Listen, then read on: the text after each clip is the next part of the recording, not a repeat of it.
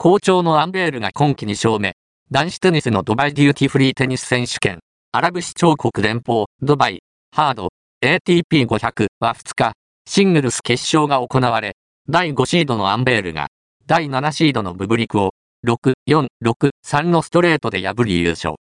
今年2月の。オープン13プロバンス、フランス、マルセイユ、室内ハード、ATP250 に続き、今季2勝目を挙げるとともに、シングルスツアー通算6勝目を果たした。